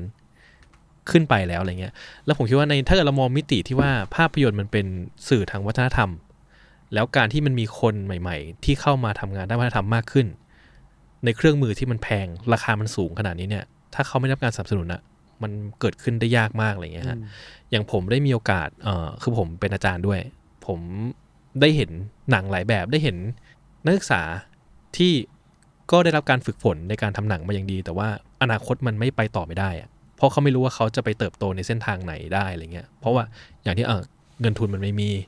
จะทำหนังเรื่องหนึ่งก็ต้องไปเอาควักเนื้อมาทำเพื่ออะไรอืมมันไปไหนต่อก็ไม่ได้ได้สักเท่าไหร่อะไรเงี้ยผมคิดว่ามันก็เป็นสิ่งสำคัญที่ว่าเออถ้าเรามองว่ามันเป็นศิลปะวัฒนธรรมเนาะการที่มีพื้นที่ที่สนับสนุนมัน แล้วก็ ให้ให้มันได้โตขึ้นและให้คนทำงานได้โตขึ้นนะผมว่ามันก็น่าจะเป็นประโยชน์ ในระยะยาวกับทั้งทุกคนมั้งไม่รู้เหมือนกันฮะผมก็คิดผมผมเองเชื่ออย่างนั้นนะคือผมรู้สึกว่ามันผมเคย question ว่าจริงๆแล้วเนี่ยพุ่มกับหน้าใหม่เกิดขึ้นน้อยมาก ๆแล้วหมายว่าถ้าเกิดว่าเราเราพูดถึงพุ่มกับที่เราอืมคนทั่วไปรู้จักและนึกออกอะมันจะเป็นสิบยี่สิบปีอัพหมดแล้วอะอืมหน้าใหม่แบบห้าปี ปีที่แล้วเนี่ยคือเราแทบไม่ไม่นึกไม่ออกกันแล้วอะไรเงี้ยครับ ผม อืมอะไรแบบนั้นนะครับใช่ก็คือเหมือนต้นทุนมันสูงอะอืมจริง ๆ เมืองมันควรจะทำให้ต้นทุนมันลดลง ใช่ใช่ครับอืมแล้วก็คืออย่าอย่ามองแค่ว่าเป็นมิติทางเศรษฐกิจอย่างเดียวไงอืมมันก็ต้องเป็นในเชิงศิลปะวัฒนธรรมด้วยอืมใช่อืมผมก็คิดอย่างนั้นนะครับ ก็เลยเออคิดว่ามันก็มีมันก็มีพอยที่ว่าทำไมภาพยนตร์มันถึงควรถูกสนับสนุนเนาะเพราะว่ามันมันไม่ใช่เรื่องแบบว่าทำดีก็มีคนดูอืมแล้วก็ขายได้สิ ก็จะได้แบบ คือผมว่ามันมันมิติมันมันมันซับซ้อนกว่านั้น มันมีหลายแบบกว่านั้นนะครับผมอืมอะผมเข้าเรื่อง one stop service เลยก็ได้อ่าเพราะว่าผมได้ยินมาข่าวว่า เดี๋ยวจะมีการทำ one stop service ซึ่งมันคืออะไรครับเออ one stop service ที่เราที่เราเสนอกับทางกทมไปเนาะแล้วก็มันก็เหมือนกับมันจะมีหน่วยงานหรือมีคนอะที่มาคอยดูแลในเรื่องของการ อนุญาตการใช้พื้นที่ถ่ายทำอำนวยความสะดวกต่างๆ เนี่ยเป็นจุดเดียว เช่นติดต่อที่สารวาการที่ดินแดงหรือที่ที่ตรงเอ่ออะไรนะตรงสองชาติและเอ่อเสาชิงชาเลยอะไรอย่างเงี้ยฮะมันก็จะเหมือนกับเราติดต่อกรมอุทยานอะที่จะไปถ่ายอุทยานทั่วประเทศก็ติดต่อที่เดียวอืมเพราะว่าปัจจุบันนี้มันต้องติดต่อแบบ แต่ละเขตเนาะอืมนู่นนี่นั่น อืมต้องไปติดต่อเขตเข ตใครก็เขตมันแล้วก็ก็จะมีความงงไงว่าเอ้ยอันนี้อยู่เขตไหน อันนี้ฉันถ่ายแล้วฉันข้ามไปเขตนั้นอันนี้จะอะไรยังไงนู่นนี่แล้วก็บางทีก็สอนออะไรอืมเรื่องมีเรื่องของการของตำรวจอะไรเข้ามาเกี่ยวข้องด้วย ถ้าสามารถรวบทุกอย่างให้อยู่ในเป็นวันซับเซอร์วิสได้มีหน่วยงานหนึ่งมาดูแลเนี่ยมันก็จะจูงใจไงให้ความสะดวกกับกองถ่ายเนี่ยได้มากเลยนะฮะรวมทั้งเรื่องของสวนสาธารณะต่าง ๆ ด้วยอะไรเงี้ยอืมถ้าว่าในอนาคตนี่คือตั้งใจว่าจะให้มีเหมือน เป็นหน่วยงานหนึ่งที่รับผิดชอบสิ่งนี้เลย ที่กองถ่ายเขาแบบเอ้ย ถ้าอยากต้องการจะถ่ายอะไรที่ไหน หรือทำอะไรได้ไม่ได้ มาที่นี่มาคุยกับตรงนี้ใช่แล้วเขาใช่เป็นเป็นหน่วยงานที่ประสานแล้วรู้ว่าเออมีคิวว่างไหมสวนไหนจะใช้อะไรมีกิจกรรมอะไรให้มันมันเป็นวันสต็อปอะมันก็อือฮึจะชัดเจนไงอือฮึจริงก็เหมือนฟองดูอะครับมคือเราก็ใช้เทคโนโลยีเข้ามา เราร้องเรียนอะไรก็ได้ เสร็จแล้วมันมีหน้าที่ในการ ส่งไปที่คนที่รับผิดชอบ คือเราคนเสนอเนี่ยไม่ต้องรู้เลย แต่ว่าสุดท้ายระบบเนี่ยมันจะรู้เองว่าเรื่องฟุตบาทต้องไปให้สำนักโยธา เรื่องป้ายไปที่สำนักจราจร เรื่องท่อระบายน้ำไปที่สำนักระบายอะไรเงี้ย เราไม่จำเป็นต้องรู้เลย ก็เหมือนกันก็คืออยากให้มันมีเอ่อ one stop ที่หนึ่งแต่ซึ่งส่วนตัวผมอยากทำออนไลน์นะ คือทำให้มันแอพพลายเข้าไปได้ แล้วก็มีเจ้าหน้าที่ที่ respond เรา แล้วก็ส่งต่อไปยังคนที่เกี่ยวข้อง ซึ่งเราก็เคยทำใน Traffy Fondue มาละ ทีนี้เดี๋ยวมันก็จะมีการพูดคุยเรื่องทัฟฟี่ฟองดู plus อืมอ่าก็คือปีปีหน้าเนี้ยปีที่สองเนี่ย เราจะทำทัฟฟี่ฟองดู plus ก็คือหมายความว่ามีบริการอื่นเข้ามา ซึ่งในมุมผมก็จะใช้โอกาสนี้แหละ ที่อาจจะขยายเรื่อง one stop service ของผู้กำกับเรา หรือว่าคนทำภาพยนตร์ หรือสื่อบันเทิงเนี่ย เอาเข้ามาอยู่ในเอ่อเรื่องนี้ด้วยอย่างเงี้ยครับ อืมอืมต่อไปอาจจะสามารถส่งมาขออนุญาตออนไลน์ได้ อัปโหลดเอกสารเข้ามาใช่ปุ๊บโอ้โห ถ้าอย่างนั้นก็คือ เปรี้ยว ใช่ เปรี้ยวจี๊ดผมว่าเป็นมิติใหม่เลยของการแบบโอ้จริสงๆบายตอนนี้นะสิ่งสิ่งที่ทำอยู่แล้วก็ลอนช์เอ่อลอนช์ทดลองอยู่นะครับ ก็คือพื้นที่สาธารณะทั่วกรุงเทพเนี่ย สามารถเอ่อจองเหมือนจองโรงแรมได้เหมือนจอง Airbnb อืมจอง Agoda Booking.com ได้ ตอนนี้ถ้าเข้าไปที่เว็บ public space bangkok go th ก็จะมีขึ้นอยู่ประมาณ 12 ที่มั้งเออที่เราทดลองก็จะมีหอศิลป์กรุงเทพ มีพวกศูนย์เยาวชน ศูนย์กีฬาต่างๆ มีสวนอยู่ 12 สวน ซึ่งในพื้นที่นั้นเนี่ย สมมติเราบอกว่าเราอยากจัดกิจกรรมบางอย่าง เราอยากใช้หอศิลป์จัดนู่นจัดนี่ก็เข้าไปในนั้น ก็มีห้องให้เลือกเลย เหมือนอืมเหมือนโรงแรมเลยฮะอือฮึแล้วก็ว่างไม่ว่าง จองวันไหนใช้ทำอะไร submit ไปเดี๋ยวก็จะมีคน respond กลับมาผมว่าเนี้ยทดลองอยู่แล้วถ้า work เนี่ยเราก็จะขยายให้ทั่วเลย อย่างนี้เท่ากับว่าประชาชนทั่วไปสามารถเข้าถึงหรือใช้งานพื้นที่พวกนี้ได้มากขึ้น ถูกต้องอ่าถูกต้องเพราะเป็นสิทธิ์ใช่เพราะเป็นสิทธิ์อ่า แล้วมันช่วยเจ้าหน้าที่ด้วยครับ เพราะบางทีเนี่ยเจ้าหน้าที่เนี่ย บางทีต้องเข้าใจบางทีพอ regulation มันมันไม่ชัดเจนอะ เขาคก็รับไม่ผมรู้ว่าอันนี้มันเพื่อพาณิชย์อ่าเฮ้ยหรือว่าอันนี้มันเพื่อเพื่อการศึกษาอ่าบางทีมันมันแบ่งยากอืมผมค่อนข้างเข้าใจว่าโอเคเหมือนเหมือนกับว่าบางทีพอมันออก regulation มาเนี่ยครับมันเป็นตัวอักษรเนาะใช่ที่ที่ผมว่ามันไม่มีใครรู้ว่ามันกินความถึงไหน ใช่ เพราะว่าต่างคนต่างก็สามารถ interpret ได้หมดตีความได้หมดว่ากินความไอ้นี่กินความขนาดไหน ถูกต้อง มันก็เลยอย่างที่พี่สารนท์ว่าเขาก็ต้อง save ใช่ save หน้าที่ของตัวเองไว้ ถูกอืมแล้วเราสามารถกำหนดสิ่งที่เราอยากให้เกิดขึ้นได้ด้วยอืมอย่างเช่นสวนสาธารณะเราอยากให้มีดนตรีอย่างเงี้ยอืมแทนที่เราจะเปิดแค่ว่าเอ่อสวนสาธารณะมาทำอะไรก็ได้ แต่เราพูดไปเลยว่าใครอยากเล่นดนตรีบ้าง อืมแล้วก็มีสล็อตให้ให้ book เลยอืมมีกี่สวนอะไรเงี้ยอืมฮึตอนนี้ก็ทดลองอยู่ฮะอืมใช่ซึ่งถ้าใครอยากจะลองไปทำอะไร ก็สามารถเข้าไปลองได้ ใช่อ่ามีกิจกรรมอะไรที่อยากลองทำใช่ ก็เข้าไป book ได้ ใช่ อ่าโอเคก็มันก็จะแบ่งเป็น area base กับ event base อือฮึอะถ้าสมมุติว่าเรา มันไม่มีอีเวนท์ที่เราต้องการทำอะเราก็ไปจองแบบ area base ก็คือไปเลือกที่อือฮึแล้วก็บอกว่าอยากทำนู่นนั่นนี่ก็แล้วแต่เรา อย่างเงี้ยฮะอืมฮึอืมฮึโอเคครับ โอ้ผมว่าอันนี้มัน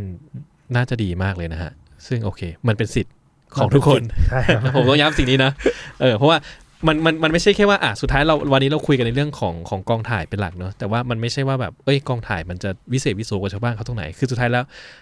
ถ้ามันเป็นพื้นที่สาธารณะมันอืมคือสิทธิ์ที่ทุกคนสามารถจะใช้งานมันได้ถูกต้องเพียงแต่ว่า regulation ในการที่แต่ละคนจะใช้งานมันมันคืออะไรเท่านั้นเองใช่ใช่ไหมฮะแต่นี่ในในวงเล็บนะครับก็คือทุกพื้นที่สาธารณะเนี่ยมันมีคนใช้งานมากกว่าหนึ่งคน อืมเพราะฉะนั้นมันจะมีเรื่องของเออคนที่ใช้ประโยชน์อยู่เดิม หรือว่าการรบกวนคนอื่น ยกตัวอย่างสวนสาธารณะก็ตามเนี่ย เวลาเราไปจัดงานที่มีใช้เสียงเนี่ย เราก็ต้องขออนุญาตไม่ใช่แค่ขอสวนนะอืมแต่เราต้องแจ้งเพื่อนบ้านด้วยอืมอันเนี้ยเจ้าหน้าที่เขาจะต้องทำการบ้านให้เราอืมนั่นเป็นเหตุผลว่าทำไมบางทีเขาต้องการเจ็ดวันล่วงหน้า อ่า เขาต้องการระยะเวลาล่วงหน้าอะไรอย่างเงี้ยครับ ก็ต้องต้องต้องมีการเคารพส่วนรวมด้วยอืมอืมไม่ใช่ว่า เฮ้ยเป็นสิทธินะอ่าทุกคนก็ลุจะยเลยอย่างเงี้ตะยบีตะบันเลยอ่าก็ไม่ได้ใช่มันก็ครับมันก็จะมีเงื่อนไขอยู่ว่ามันต้องใช่ใช่ทำเพราะอย่างไรว่ากองถ่ายมันก็ก็มันก็จะไปรบกวนคนใช้อะงานชาวบ้านอยู่แล้วใช่อยู่แล้วใช่ไหมมันก็มันก็ต้องก็เป็นที่เข้าใจได้ว่าทำไมต้องขออนุญาตต้องอะไรอย่างเงี้ยอือฮึอือฮึครับผม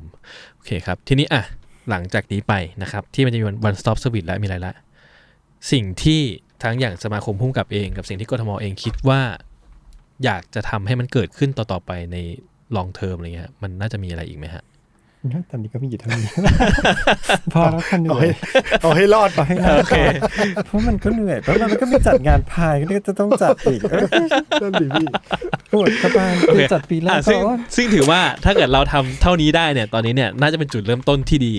ที่เราจะทำอะอย่างที่พี่สารนท์ว่าเนอะคือเราไม่อาจจะยังไม่ได้ support เขาได้มากขึ้น แต่ว่าเราทำให้เขาลำบากน้อยลงเยอะใช่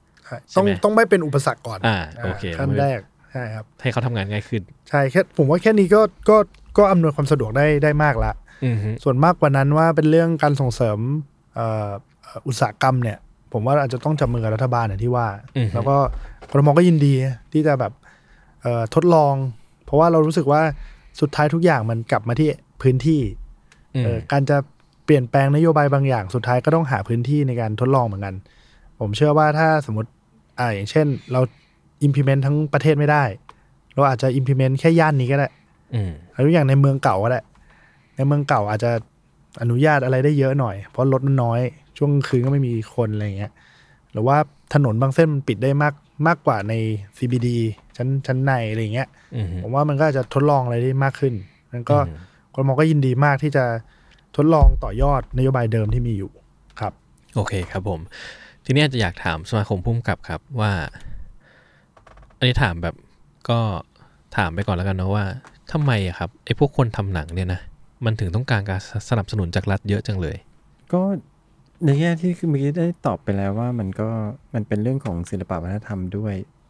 ส่วนส่วนหนึ่งนะคะแล้วก็หมายถึงเมื่อกี้ก็ คุณจัดก็ตอบไปแล้วนะ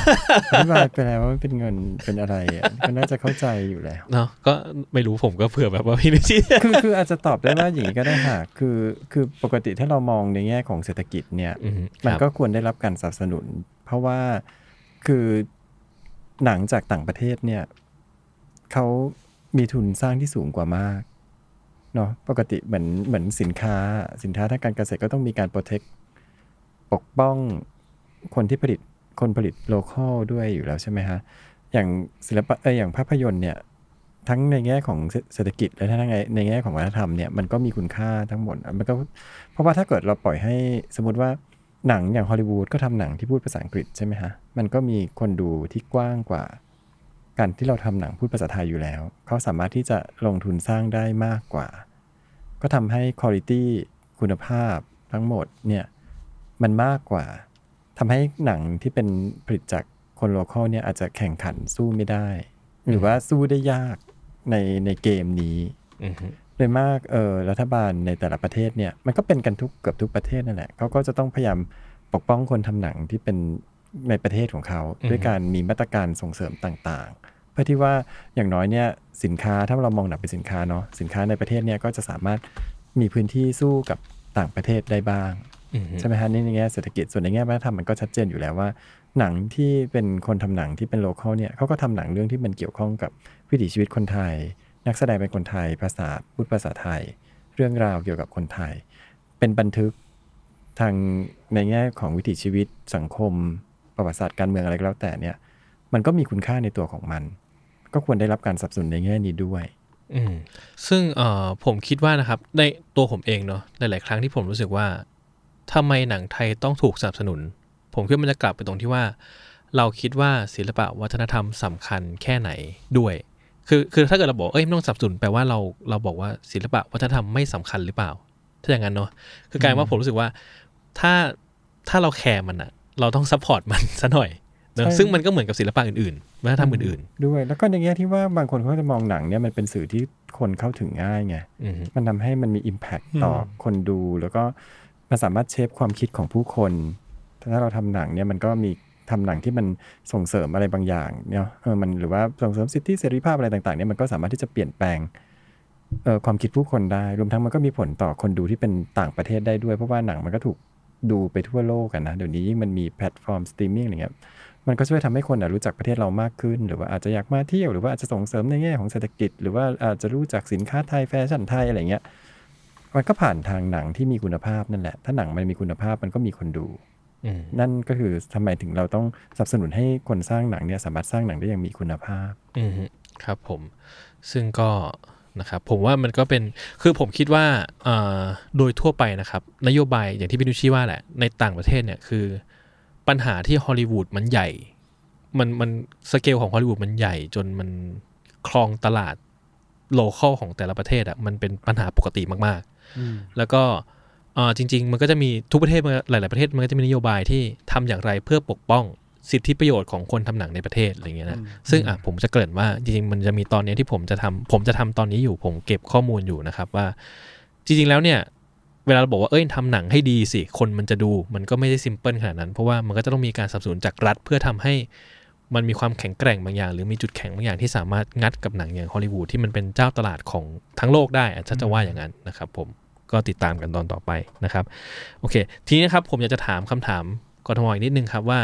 พอเราพูดมาทั้งหมดแล้วเนี่ย ผมรู้สึกว่าสิ่งหนึ่งที่มันขาดไปของกรุงเทพอะอืมมันคือโรงหนังอืมคือในความหมายนี้ไม่ใช่ว่าโรงหนังแบบที่คนไปดูหนังได้ เพราะว่าอ่าแน่นอนว่าโรงหนังมันมีเยอะแหละ แต่โรงหนังที่มันมีเพื่อ support การฉายหนังที่ มันอาจจะมีพื้นไม่มีพื้นที่ที่ฉายอืมเนอะคืออาจอย่างตอนนี้เราทำเป็นกลางแปลงอยู่ใช่ไหมฮะอืมในอนาคตผมคิดว่าถ้ามันมีโรงหนังที่เพื่อไว้ทำเพื่อเอ่ออรรถประโยชน์อื่น ๆ ในเชิงการศึกษาหรือวัฒนธรรมผมว่ามันอาจจะ work ก็ได้นะ เช่นเอ้ยเอาหนังเก่าของไทยมาฉายบ้าง เอาหนังนอกกระแสมาฉายบ้าง เอาหนังของคนทำหนังใหม่ๆมาฉายบ้าง อาจจะดี ผมก็สิ่งนี้อืมมีมีในนโยบายที่กทมอยากจะทำไหมครับ เป็นคำถามที่ดีมากเลยครับอันนี้ก็ลืมนึกไปจริงๆก็เออก็ เป็นพอยที่ดีนะคะอืมเป็นคำถามที่ดีมากเลยครับ เพราะว่าเรากำลังจะมีเอ่อโรงเรียกว่าอะไรดี มันเป็นที่เต้นลีลาดเก่าอืมอะที่จะกลับมาชุบชีวิตใหม่ มันอยู่ที่สวนลุมอ่าลุมพินีสถานนั่นลุเอมงพิธีสถานนั่นเอง เราก็อยากจะทำให้มันเป็นโรงละครหรือว่าเอ่อ performing art หรือผมผมก็ไม่แน่ใจในเชิงในเชิงอ่าคนที่ทำนะครับ ก็เอ่อตอนนี้อยู่ในแผน ของอือฮึประมาณ 6-7 ละ ก็เชื่อว่าเดี๋ยวเอ่อถ้ารีโนเวทเสร็จทั้งหมดเนี่ย ก็จะเป็นพื้นที่สาธารณะใหม่อืมไม่แพ้หอศิลป์เลยอืมคนก็สามารถที่จะเข้าไปใช้แล้วก็มาฉายหนังมาเล่นละครอืมหรือมาทำพวก performing art ต่าง ๆ ได้ในที่นี่ ก็คิดว่าน่าจะเป็นที่ที่ใช้งบประมาณไม่เยอะครับ เพราะว่ามันมี structure เดิมอยู่อืมเราค่อยไปแล้วก็เรโนเวทใหม่รีโนเวทใหม่เท่านั้น แล้วก็อยู่ในใจกลางเมืองด้วย ก็เดินทางไม่ยากอืมฮึเออ ก็คิดว่าน่าจะเป็นอีกที่หนึ่งได้ครับอะที่ใช่ครับจริงๆมันเหมือนพอพอโปรเจกต์ลักษณะนี้เราว่ามันอาจจะต้องคือให้สถานที่ก็ส่วนหนึ่งอะนะแต่ว่าหมายถึง programming อะการ programming อะมันหาก็อีกคนทำได้ยากเหมือนกันนะในเมืองไทยนั้นมีไม่กี่คนที่ทำงาน programming แล้วมัน success คือว่าจะเอาอะไรเข้ามามามาแสดงมาฉายมาอะไรอย่างเงี้ยอืผมว่ากรุงเทพต้องทำให้น้อยอะอืมเออแล้วก็เปิด ก็อาจจะต้องค่อยรับให้มากๆพัฒนากันไปด้วยกัน บังคับไม่รู้เหมือนกันผมเพราะผมคิดว่าถ้าเกิดจะมีโมเดลนี้ขึ้นมามันก็น่าจะเป็นสิ่งใหม่ คือผมเพราะอย่างพี่นุชชี่ก็ที่พูดก็น่าสนใจเพราะผมคิดว่าเพราะบ้านเราไม่ได้มีโอกาสให้มีอะไรให้ต้อง programming กันบ่อยๆ มันเลยไม่ค่อยมีบุคลากรทางด้านนี้หรือเปล่า ใช่ จริงๆ การ programming มันสำคัญเนาะ เพราะมันคือการจัดวางไงใช่ไหมอืมว่าเรื่องไหนควรจะเอามาฉายเรื่องไหนคนคนจะได้ดูเพราะเหตุผลอะไรอย่างเงี้ยอืมฮึการแสดงไหนด้วยอะไรอย่างเงี้ยใช่ไหมอืมฮึเราจริงๆเราก็มีพื้นที่ที่มันเป็นโรงฉายอะไรต่างๆเนี่ยบางทีมันก็มีนะ อย่างอืมสมาคมก็เคยได้รับการพบเสนอมาว่าอืมให้ไปช่วยจัดฉายอะไรหน่อยแต่เราไม่มีคนทำ programming อะอืมอืมเพราะว่าคนทำ programming เป็นหน้าที่หนักนะคะ นอกจากจะเลือกหนังมาแล้วยังต้องปั้นหนังให้คนอยากมาดูด้วยอืมไม่ใช่ฉายไปร้างๆคนไม่ดูอีกอย่างเงี้ยใช่ไหมอืมจะโปรโมทยังไงให้คนอยากมาดูหนังแบบนี้หนังเก่าหนังยากหนังอาร์ตหนังศิลปะอะไรเงี้ยอืมเออการ programming มันสำคัญมากๆอืมได้ครับผมโอเค เมื่อกี้จะเสริมนิดนึงคือผมอะก็มีขาที่เหยียบ กับฝั่ง performing art อยู่ แล้วผมก็รู้สึกว่าปัญหาที่คน performing art ได้เจอก็คือว่า space ในการสร้างงานมันน้อยลง หมายถึงว่า space มันตายไปหมดแล้ว space scale ที่เหมือนกับขนาดกลาง มันจะเหลือแต่ขนาดเล็กไปเลย กับขนาดใหญ่ไปเลย ซึ่งมันกลายว่าเออผมคิดว่า space มันก็กำหนดวิธีคิดในการสร้างงานเหมือนกัน เช่นว่าเมื่อถ้าเกิด space มันใหญ่มากเนี่ยเอาเราใช้ไม่ได้อยู่แล้ว เราไม่มีตังค์ใช้อืมซึ่งอะโอเค มันจะมีใครสนับสนุน ผมว่าตรงเนี้ยก็ยังเป็น เป็นเอ่อเป็นอุตสาหกรรมที่มันก็ไม่มีการสนับสนุนเป็นรูปเป็นเป็นรูปเป็นร่างเหมือนกันอะไรเงี้ยก็ยากก็ต้องไปใช้ space ที่เล็กเลยอ่าซึ่งอย่างผมอะอย่างผมตอนทำมูลทานซิสเตอร์เนี่ย ถ้าผมไม่ได้หอศิลป์อืมผมว่างานของผมก็จะไม่มีทางเกิดขึ้น เพราะอืมผมรู้สึกว่าผมหา space ที่เหมาะสมกับงานชิ้นนี้ไม่เจออมแล้วผมคิดว่าเออการที่จะมี space ที่เป็นทางเลือกขึ้นมาเนี่ยในแง่แบบทั้งภาพยนตร์ แล้วก็ performing art ผมว่าก็เป็นเรื่องที่น่าจะเป็นประโยชน์ในอนาคต แต่มันก็คงเป็นเรื่องที่ต้องคิดต่อว่า แล้วเราจะทำให้สเปซนี้มันสื่อสารกับคนยังไง ให้คนเข้ามาใช้งานมันอย่างไรเออโปรโมประทเด็นนี้นะดีมากใครจะโปรโมทใครจะใช่เล่าสตรอเบอรี่อืมให้ฉันหน่อย ฉันเหนื่อย ฉันก็คิดงานได้แต่ว่าเออจะทำให้คนมาดูเรื่องนี้ยังไงอ่าใช่ไหมใช่ใช่แล้วก็มันจะคอนเนคกับคนยังไงนะแบบเอ้ยทำไมเราถึงต้องมามันเป็นมันมันเป็นพื้นที่เราต้องมาคนมาใช้เวลากับมันทำไมอะไรเงี้ยนะครับอ่าแต่ซึ่งก็คงเป็นต้องต้องเป็นโจทย์ที่คิดกันต่อไปม อะไรเงี้ยนะครับผม ทีนี้ครับโอเคคำถามน่าจะสุดท้ายแล้วครับ ถ้าหมดวาระแล้ว นโยบายทั้งหมดที่ว่ามาเนี่ย ถ้าเกิดว่าหมดวาระแล้วเนี่ยอะสมมติรอบหน้าเปลี่ยนผู้ว่าอะไรก็ตามนะครับ ถ้าเกิดสิ่งนั้นเกิดขึ้นนโยบายทั้งหมดที่ว่ามาเนี่ยครับมันจะกระทบระยะยาวไหมผมก็ต้องเอาประชาชนเป็นเป็นที่ตั้งอะครับอือฮึก็อย่างอายกตัวอย่าง Traffy Fondue เหมือนเดิม ผมว่าไม่มีทางจะหายไปจากกรุงเทพมหานครละ อืมอันนี้ผมเชื่ออย่างนั้นนะอืมเพราะมันเพราะว่ามัมันถูก set up เรียบร้อยแล้วทุกอย่างแล้วมันถูกฝังอยู่ในความต้องการของประชาชนละอืมเออซึ่งผมเชื่อว่าถ้ามันจะ work มันต้องไม่ใช่เป็นความต้องการของเฉพาะกลุ่ม แต่ต้องทำไงให้มันเป็นความต้องการของทั้งเมืองอะอืมอันนี้มันจะเป็นสิ่งเดียวที่ไม่ว่าจะเปลี่ยนผู้บริหารเปลี่ยนผู้ว่าเปลี่ยนอะไรอย่างเงี้ย สุดท้ายเนี่ยยังไงประชาชนเรียกร้อง อย่างน้อยๆเนี่ย ผมว่าเรื่องการเอ่อ การจองพื้นที่สาธารณะ การใช้พื้นที่สาธารณะในอนาคตเนี่ยคงไม่เหมือนเดิมละ เพราะฉะนั้นถ้าเรามีระบบบางอย่างที่มันอยู่ แล้วก็ฝังอยู่ในกรุงเทพมหานคร แล้วประชาชนเนี่ย ติดกับมันละ ผมว่าไม่มีทางเปลี่ยน ก็เหลือเวลาไม่เยอะฮะก็ต้องช่วยกันสร้างอืมให้เกิดขึ้น เพราะว่าเวลามันผ่านไปไวนะครับ ผ่านไวแป๊บเดียวปีนะฮะใช่ใช่ก็โอเคครับ ก็ขอให้รู้ล่วงด้วยดีนะครับ เพราะผมก็ก็ก็อยากเห็น พื้นที่ที่มันทำให้คนสามารถเชื่อมต่อกับมัน หรือว่าทำงานกับมันหรือว่ามันเป็นพื้นที่ศิลปะวัฒนธรรมมากขึ้นเหมือนกันอืมอะไรอย่างนี้นะครับ ก็วันนี้อาจจะคร่าวๆประมาณนี้ครับ ขอบคุณค่ะพี่สานนท์กับพี่นุชชีมากเลยนะครับขอบคุณที่มาพูดคุยกันค่ะขอบคุณครับมากผมครับ ก็สนุมากก็ถ้าเกิดใครอยากติดตามนโยบายของกทม สามารถติดตามได้ที่ไหนครับ ก็เพจกรุงเทพมหานครเลยครับโอเคอ่าจะมีหลายเรื่องนิดนึงฮะอ่าก็จะคอยอัปเดต ไปในนั้นเนาะใช่ครับโอเคครับใช่ครับสมาคมพุ่มกับภาพยนตร์เหรอครับ ก็เพจสมาคมผู้กำกับค่ะได้แต่ส่วนมากก็จะเป็นพวกข่าวสารเกี่ยวกับวงการภาพยนตร์เนาะใช่ไหใช่มใช่ก็มีหลายเรื่องโอเคได้ครับ ก็ถ้าเกิดสนใจก็ติดตามกทมกับสมาคมผู้กำกับภาพยนตร์ไว้ก็ได้ครับนะครับ แล้วเดี๋ยวก็จะปลายปีนี้ก็จะมีเอ่อเทศกาลหนังกลางแปลงอีก ใช่มีมีค่ะโอเค ได้ครับผม programming เริ่มเริ่มยังฮะ เดี๋ยวเดี๋ยวละขอจบเดือนพายก่อนนะทุกเดือนมันมาเร็วมากโอเคได้ครับ แต่ว่าแต่ว่าพอมีโครงสร้างในหัวไว้แล้วยังครับว่าจะอยู่ที่ไหนจะฉายยังไงบ้างใช่คือคือครั้งที่จัดไปครั้งที่แล้วมันก็เห็นปัญหาอะไรนู่นนี่นั่นนะอืมครั้งต่อไปก็น่าจะจัดได้ดีขึ้นอืมอืมแล้วก็เดี๋ยวอืมเดี๋ยวอาจจะต้องมานั่งกำหนดคอนเซปต์ว่าเออจะฉายหนังเกี่ยวกับอะไร จะสื่อสารอะไรกับผู้ชมอะไรเงี้ยอืมฮึค่ะอืมฮึผมว่ามันมีพื้นที่สาธารณะใหม่มากขึ้นด้วยอืมเออที่เรา ไปทำงานร่วมกับไม่ว่าจะเป็นเอ่อพื้นที่เอกชนหรืออะไรเนี่ย ผมว่าอืมพื้นที่ลับๆอะมันเริ่มเยอะขึ้นอืมอาจจะมีพื้นที่ใต้ทางด่วน